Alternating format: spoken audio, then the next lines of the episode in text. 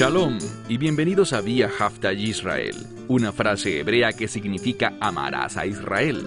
Esperamos que se queden con nosotros durante los próximos 30 minutos, ya que nuestro maestro, el Dr. Baruch, nos compartirá una enseñanza expositiva de la Biblia. El Dr. Baruch es profesor titular del Instituto Sera Abraham, con sede en Israel. Aunque todos los cursos en el instituto se imparten en hebreo, el Dr. Baruch se complace en compartir esta enseñanza en inglés con doblaje al español.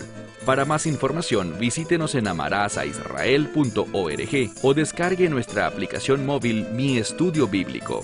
Aquí está Baruch y la lección de hoy. Hemos venido hablando sobre cuán especial e importante es esta iglesia de Filipos para el apóstol Pablo. Una congregación que le ha sido fiel cuando todas las demás dejaron de serlo, que ha estado enviándole donaciones, bendiciéndole y contribuyendo en gran manera con su ministerio. Él los ama muchísimo. Y lo digo por una razón principal. Creo que reviste gran importancia la manera en la que Pablo termina esta carta para ellos. Dicho esto, tomen sus Biblias y vayan conmigo al libro de Filipenses, capítulo 4, y concluiremos el estudio de este libro iniciando desde el versículo 15. Vayan conmigo allí, por favor. Pablo escribe y dice, verso 15, y ustedes saben, también ustedes, esto es para hacerlo enfático, dice, ustedes saben esto, y lo enfatiza muy bien. Ustedes saben, también ustedes filipenses, que al principio del Evangelio, él está hablando de cuando ese Evangelio empezó con esta congregación, cómo se llevó a cabo él está recordando su historia con ellos.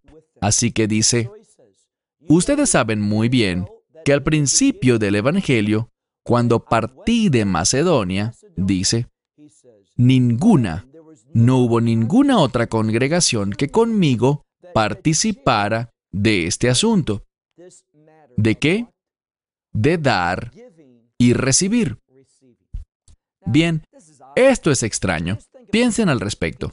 Él está recordando y dice, al principio de la predicación del Evangelio, cuando yo empecé a ministrar y entré en contacto con ustedes, pues Pablo había estado ya en otras iglesias, pero ninguna había entendido el principio de dar y recibir, una verdad bíblica de suprema importancia.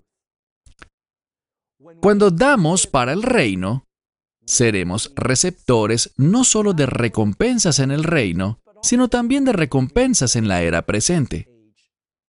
Y esta es la clave. Las recompensas son elegidas por Dios, seleccionadas por Él y no por ti. ¿Por qué razón? Porque Dios nos conoce. Él conoce nuestras necesidades, Él conoce lo que nos agrada. Dios sabe cómo dar cosas buenas. No te engañes a ti mismo cuando la gente dice, tienes que orar específicamente. Como regla general estoy de acuerdo con eso. Pero en cuanto a lo que Dios quiera ministrarnos, quedémonos en silencio. ¿Por qué? Porque realmente no sabemos lo que necesitamos. No conocemos esas necesidades espirituales como Él las conoce. Es solo cuando damos para el reino que recibiremos esas bendiciones espirituales que Dios, y solo Dios, conoce. Y solo Él puede suplir. Esta congregación es única porque compartió con Pablo este concepto de dar y recibir. Dice, Nadie más lo hizo, solamente ustedes. Ellos eran únicos porque entendieron estos principios espirituales. Versículo 17. Pues también no se trata de que yo quisiera dádivas, sino que en cambio yo estaba buscando fruto abundante para su cuenta. Esto es lo que Pablo quiere decir. Él los está recordando finalmente. ¿Por qué? Por la forma como ellos fueron movidos a bendecirle a Él. Y dice, mi objetivo no era obtener algo de ustedes, bien sea una donación financiera para su ministerio o apoyo cuando estaba en prisión con alimentos o visitas y demás. Él dice, mi motivación no es tanto recibir yo estas cosas, sino que ustedes puedan tener un fruto abundante que sea añadido a su cuenta. Recuerden esto. Lo dije hace algunas semanas. Esta es una escritura que cambiará tu vida. Es una escritura con la que deberías vivir en tu mente pensando en ella cada día. No solo una vez al día, sino al tomar cada decisión. ¿De qué se trata? El Mesías volverá y dice, He aquí, yo vengo rápidamente y mi galardón conmigo, para darle a cada uno de acuerdo con sus obras. Así que Pablo dice, ¿saben? Mi motivación no es lo que pueda obtener, sino que mi motivación es que cuando ustedes vivan sacrificialmente, cuando ustedes inviertan en la vida de otros, reciban una abundancia que sea depositada en su cuenta del reino. Te pregunto, ¿cuál es el balance de tu cuenta del reino? Puede que consultes los estados de cuenta de tus inversiones, tus extractos bancarios, tus cuentas y halles que eres muy, muy, muy rico. Pero ¿qué hay de tu cuenta en el cielo? ¿Qué tendrás depositado cuando te presentes ante Dios? ¿Dirá a Él esa frase familiar, bien hecho? ¿O te presentarás ante Él avergonzado por lo poco que invertiste de tu vida por los propósitos del reino?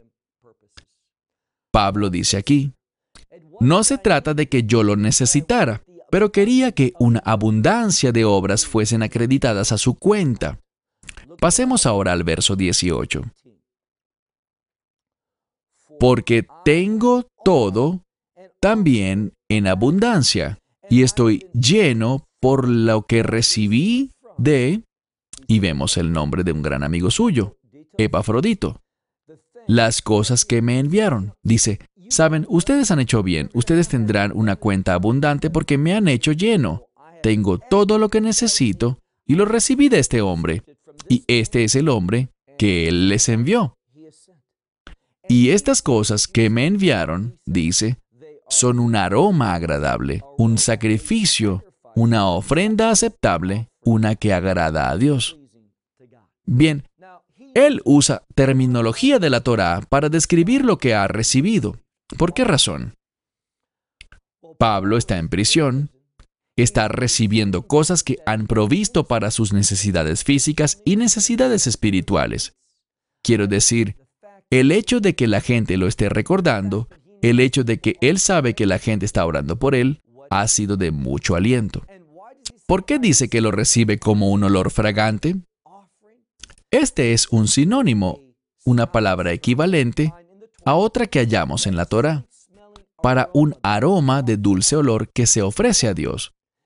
Y lo que Pablo quiere decir es esto. Hay dos maneras de entenderlo. Ustedes, al hacer esto, están adorando. De esta manera ministran a la vida de otras personas, lo cual produce una fragancia agradable ante Dios. Él ve este ministerio como adoración a Él. Y en segundo lugar, otra forma para entenderlo es que esto produce que Pablo esté agradecido, que alabe a Dios porque existen personas que lo bendicen, que Dios no se ha olvidado de él en lo absoluto, sino que antes ha levantado individuos para cuidar de él, para encargarse de sus necesidades físicas. Así que esto produce en ambas partes este resultado, adoración. Dice, una dulce fragancia, sacrificio aceptable, y aquí está, bien agradable, no solamente aceptable, sino bien agradable para Dios. Y Dios, mi Dios, lo que dice aquí es, mi Dios es, este es el Dios que he experimentado en mi vida y quiero que entiendan algo, el mismo Dios que ha demostrado ser fiel, amoroso, atento en mi vida, dice, Él suplirá todas sus necesidades de acuerdo a la riqueza, su riqueza, en gloria, en el Mesías Yeshua. Hay una buena cantidad de elementos en esta declaración. Nótenlo de nuevo. Él va a suplir todas sus necesidades de acuerdo a la riqueza, su riqueza, en gloria, en el Mesías Yeshua. Bien, noten cómo este concepto de gloria se repite una y otra vez en la escritura. La razón de ello es que eso es prácticamente lo que hace el ministerio, manifestar la gloria de Dios. Y cuando la gloria de Dios se manifiesta, trae un cambio a las circunstancias, a la situación, al hogar, a la familia, al matrimonio, a la relación, al negocio. Y por esta razón es tan importante que nos comportemos de un modo que en efecto permita que la gloria de Dios sea vista en Él y a través de Él. Esto es lo que hace el ministerio, manifiesta la presencia de Dios y su gloria en una situación, y por esto es que Pablo está concluyendo esta epístola con estas palabras. ¿Por qué? Esto es fundamental. Esta es la manera como los creyentes deben comportarse. Miren ahora el verso 20. Y al Dios y Padre. Bien, nos hemos topado con el término Padre por muchas semanas. ¿Y con qué se asocia la palabra Padre desde una perspectiva y trasfondo bíblico? Si le preguntaras a cualquier rabino ortodoxo, cuando el Padre, cuando Dios es revelado como Padre, ¿qué quiere decir? Provisión. Y Dios está testificando, por medio del apóstol Pablo, que Él es fiel para proveer para su pueblo. Pablo es un ejemplo vivo de ello. Estando en prisión, sufriendo, él pudo haber sido olvidado y hasta haber muerto de hambre porque las prisiones de aquel entonces, muchas de las prisiones romanas, si tú no tenías a alguien que te trajera la comida cada día, si no tenías a alguien que te trajera ropa limpia, simplemente te pudrirías allí y morirías de hambre tras las rejas. Ellos no alimentaban a los presos. Pablo está testificando sobre cómo Dios no se ha olvidado de él en esa situación y por lo tanto, mira una vez más, a nuestro Dios y Padre sea la gloria por siempre y siempre. Amén. ¿Por qué está esa frase allí? A Dios nuestro Padre sea la gloria ahora y para siempre, o por siempre y siempre, es lo que dice literalmente, por siempre y siempre. Esto se debe a que Pablo está subrayando el hecho de que Dios no cambia. Cuando nosotros le servimos, cuando abrazamos la verdad, nosotros, ¿qué estaremos haciendo nosotros por la eternidad? Vamos a testificar por siempre que Dios es digno, Dios es fiel, Dios es proveedor. No vamos a tener ninguna carencia en el reino de Dios. Una de las cosas que me gusta compartir con la gente es, al final del Shabbat, cuando el Shabbat termina, es decir, el séptimo día, hay una oración que elevamos, y la oración es llamada Havdalah. Esa palabra aparece en el libro de Génesis cuando Dios hace una distinción entre la oscuridad y la luz, entre el día y la noche. El énfasis está en la distinción. Y esa palabra es usada para hacer una distinción entre el día sábado, el séptimo día de la semana, y los seis días de trabajo. Y lo que se hace es lo siguiente. Tomamos el fruto de la vid, vino, jugo de uvas, y lo colocamos en una copa y hacemos que la copa rebose. ¿Por qué? Porque es el Kos Yeshuot, que significa la copa de salvaciones abundantes. No solo salvación, sino que está en plural para demostrar abundancia. El punto es el siguiente. Dios provee y lo hace abundantemente.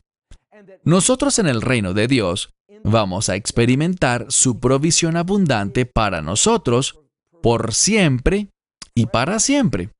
Y esto causará que le adoremos por la eternidad. Ahora, mira de nuevo el verso 20. A nuestro Dios y Padre sea la gloria por siempre y siempre. Amén. Verso 21.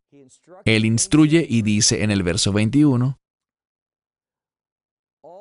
a todos los santos en el Mesías Yeshua, saluden. Entonces Él les dice a todos los santos, salúdenlos, reconózcanlos, estén conscientes de ellos. Y dice, y les saludan las personas que están conmigo de los hermanos. Entonces, otros creyentes que están con Pablo les envían saludos con esta carta. Y dice, y todos los santos, no solo aquellos que están con él, sino todos los santos les saludan, especialmente especialmente aquellos que son de la casa de César. Hay un debate entre los eruditos bíblicos. ¿A quién se está refiriendo Pablo cuando dice la casa de César? Algunas personas dirán, bien, esto se refiere a un individuo llamado César. Yo rechazo esa teoría. Yo creo, recuerden, ¿dónde piensa la mayoría de los creyentes que Pablo está escribiendo esta carta? Bueno, Filipenses es una de las epístolas de la prisión. Está escribiéndola en Roma. Esa es una de las teorías. ¿Y qué se encuentra haciendo Pablo allí? Él está causando un impacto. ¿Dónde? En la casa del César. Mientras Pablo está encarcelado allí, más personas se preguntan, ¿por qué está este hombre aquí? Él está aquí debido a su fe, debido a lo que ha estado compartiendo. Y Pablo, su conocimiento, los milagros en los que ha participado y lo que ha sucedido en su vida en todos estos años de fe, le han dado una reputación. Todos esos hechos han llegado a Roma ahora. Y gente de la casa del César ha escuchado estas cosas y lo que dice aquí es que especialmente quiero que sepan que aunque estoy en prisión, el ministerio de Dios no se ha detenido. El enemigo no está teniendo una victoria sobre nosotros. Dios sigue operando. ¿Y dónde lo hace? Él está trayendo personas, individuos, a la fe desde la mismísima casa del César. ¿Cómo se ha podido alcanzar tales personas? Dios abrió un camino, y ese camino fue llevar a Pablo a apelar, como lo leemos en el libro de los Hechos, ante el César. Él encontró así una oportunidad para compartir la palabra de Dios, el Evangelio, ante el pueblo romano. Sabemos que Roma era una ciudad de influencia. Las cosas surgían de Roma hacia el resto del mundo, y era estratégico que Pablo llegase a Roma y compartiera el mensaje. Lo siguiente me encanta. Nuestro enemigo, el diablo, él cree que tiene a Pablo encarcelado y que desde allí no podrá ejercer más el ministerio. Pero en realidad, aquellos de la casa del César están visitando a Pablo y están siendo salvos uno tras otro. Pablo hace un énfasis en cuanto a esto, diciendo, y también aquellos que los saludan son todos los santos, y no solo los santos de otras localidades, sino especialmente, dice, aquellos de la mismísima casa del César. Dios es bueno. Miren ahora el verso 23. El verso 23 es una declaración concluyente. En el mismo tono, Pablo termina su carta con este concepto. ¿Cuál será? Leamos con cuidado, dice, la gracia de nuestro Señor. ¿Qué se enfatiza? La gracia. La palabra la muestra un aspecto específico de la gracia. Verán, gracia puede ser traducida como bondad o misericordia o amor inagotable. Pero Pablo está hablando de una gracia específica, un tipo específico de misericordia, un tipo específico de amor, que continúa y va más allá, sin final. Y esto solo se encuentra, y quiero enfatizarlo, solo se encuentra a través del Mesías Yeshua. Si se fijan, encontramos con frecuencia la gracia de nuestro Señor, el Mesías Yeshua, Noten que aquí hay un cambio. Si regresan y hacen un estudio cuidadoso, encontrarán que muchas veces se dice el Mesías Yeshua, nuestro Señor. Pero aquí está invertido, nuestro Señor, el Mesías Yeshua. Lo que esto hace es demostrar un grado de madurez. Que Pablo está diciendo, ahora esta congregación primero y principal ha reconocido a Yeshua no solo como el Mesías, el ungido de Dios, sino que el énfasis ahora está en que Él es el Señor, el Señor de sus vidas. Así que te pregunto, ¿refleja tu vida esa misma verdad? Que Él no es solo tu Salvador, sino que además de eso también es tu Señor. Primero y principal, así es como deberíamos estar vinculados a Él que Él sea mi Señor. ¿Por qué eso es importante? Bien, quizás podrás decirle gracias por salvarme. Nos vemos luego. Eso es lo que la mayoría de la gente hace. Se alegran por el hecho de ser salvos, de que van a ir al cielo, que no sufrirán la condenación en el foso del infierno. Están felices por eso. Pero luego se vuelven a este mundo deseando las cosas que el mundo les ofrece. Quieren ayuda para las cosas que ellos desean y buscan la ayuda de Dios, si es que Él los ayuda, para hacer su propia voluntad. Esto es rebeldía espiritual. No es nada más ser inmaduro, sino es ser un discípulo falso. No estoy diciendo que no sea salvo, pero no está siendo un discípulo piadoso, uno que sigue correctamente al Mesías. Un verdadero discípulo reconoce el señorío del Mesías Yeshua y esa gracia, cuando opera en nuestras vidas, bueno, volvamos a una escritura que he mencionado con mucha frecuencia, la que habla en Tito capítulo 2, que habla de la gracia de nuestro Señor, el Mesías Yeshua, que se ha manifestado a todo el mundo trayendo salvación. ¿Qué significa? Que la salvación está disponible para todas las personas, para cada individuo. Pero luego continúa. Allí es donde la mayoría de las iglesias ponen el punto.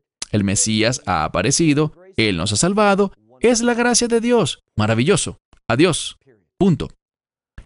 Pero la escritura sigue adelante y dice lo siguiente, enseñándonos a negar la impiedad y a vivir sobria y justamente en esta era presente, es decir, en este cuerpo. A vivir sobriamente, es decir, con la perspectiva correcta, rechazando la impiedad. Todo eso es una definición para el señorío del Mesías en tu vida. Por esto, Pablo cuando concluye esta epístola para la congregación de Filipos, que era tan especial para él, noten lo que dice. Y la gracia de nuestro Señor, el Mesías Yeshua, sea con todos, con todos ustedes. Lo que está diciendo aquí no es una excepción. No es nada más para unos creyentes, pero no para otros.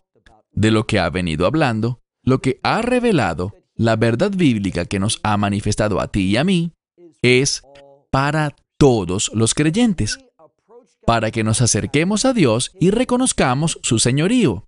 ¿Qué significa eso?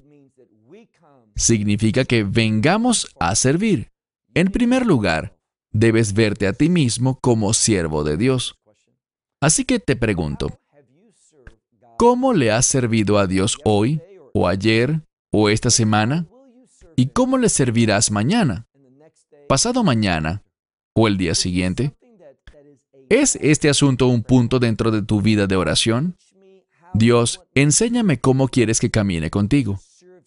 ¿Cómo puedo servirte? Las distintas cosas que debo hacer para cumplir tus propósitos. Muéstrame tu voluntad para mi vida. ¿Cuáles son las tareas que debo hacer para ti? La verdadera gracia causa que un individuo piense de esta manera.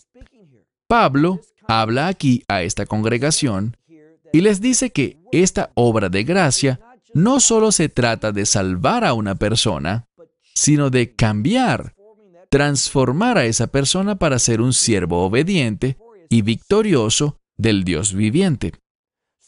¿Dónde está esa victoria en tu vida? ¿Quiénes son las personas que has impactado, a quienes has influenciado, cuyas vidas han sido transformadas, que se han arrepentido y dejado el pecado para aceptar la voluntad de Dios en sus vidas? A esto es a lo que Pablo está exhortando a esta congregación. Este mensaje no es solo para esta congregación, sino para cada creyente. Te pregunto de nuevo, ¿estás teniendo este tipo de actividad en tu vida? Está el Espíritu Santo liderándote, guiándote, moviéndote, dirigiéndote hacia individuos sobre los que puedes decir, aquí hay alguien a quien Dios quiere que impacte, que le ministre. Esto puede empezar simplemente bendiciéndoles, bendiciéndoles en su necesidad. Y no me refiero solo a lo financiero. Una de las cosas que la gente desea con tanta fuerza es alguien que les escuche. estaba hablando con una joven mujer que quizás esté entre sus 20, 25 años, que tiene un trabajo modesto, se graduó de la universidad, pero ha saltado de un trabajo a otro, en tiendas y ese tipo de cosas, hasta que finalmente se estableció en su primer trabajo real y le está yendo bien. Pero hay algo interesante. Ella no tiene un salario muy alto, pero ella ahorra dinero, se priva a sí misma de ciertos gustos para poder pagarse un psicólogo, para poder ser escuchada por alguien. Le pregunté, ¿cuánto le estás pagando? Y ella le está pagando cerca del 20% de su ingreso mensual. De cada pago a este consejero, 20%. Le dije, esta es una porción grande de tu ingreso. Estás haciendo sacrificios, te estás privando de cosas que podrías tener. ¿Por qué lo hace? Porque necesita alguien que la escuche.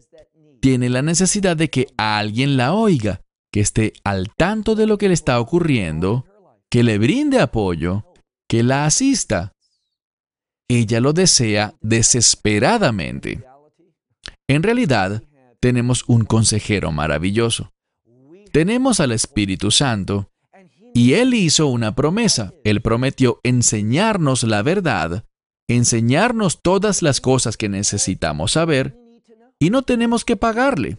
Todo lo que quiere es que nos acerquemos a Él, que nos acerquemos con una actitud de atención, que nos acerquemos a Él mirando su palabra, diciéndole, lo que tú me reveles, Espíritu Santo, eso haré. Y descubrirás que cuando te acerques al Espíritu Santo de ese modo, Dios, en efecto, te dará un maravilloso consejo de ese admirable consejero. Y tu vida será transformada. Ese es el mayor deseo de Pablo para esta iglesia. Y déjame compartirte algo. La razón por la que transmitimos estas enseñanzas es porque deseamos, por encima de todo lo demás, que tu vida sea transformada por la palabra de Dios. Deseamos que tu vida refleje la verdad espiritual. Queremos que puedas hacer todas las cosas en la voluntad de Dios, que cumpla sus propósitos, porque cuando lo haces, no solo serás bendecido, sino que te convertirás en bendición para otros. Y eso se multiplicará e impactará a más y más individuos y al final, ¿cuál es el objetivo? Que Dios sea glorificado, que Él sea adorado en espíritu y en verdad, que el nombre de Yeshua sea alabado. Cerramos con esto. Esperamos que te hayas edificado con el mensaje de hoy y lo compartas con otros. Te invitamos a seguir nuestros estudios cada semana por este canal y por el portal de YouTube de Amarás a Israel. También puedes descargar nuestra aplicación móvil gratuita Mi Estudio Bíblico. Finalmente, para obtener más información sobre nosotros, visita nuestra web amarasaisrael.org, donde encontrarás otras conferencias de Baruch en audio, video y texto. Hasta el próximo programa. Que el Señor te bendiga en Yeshua Hamashiach, Jesús el Mesías, mientras caminas con Él. Shalom desde Israel.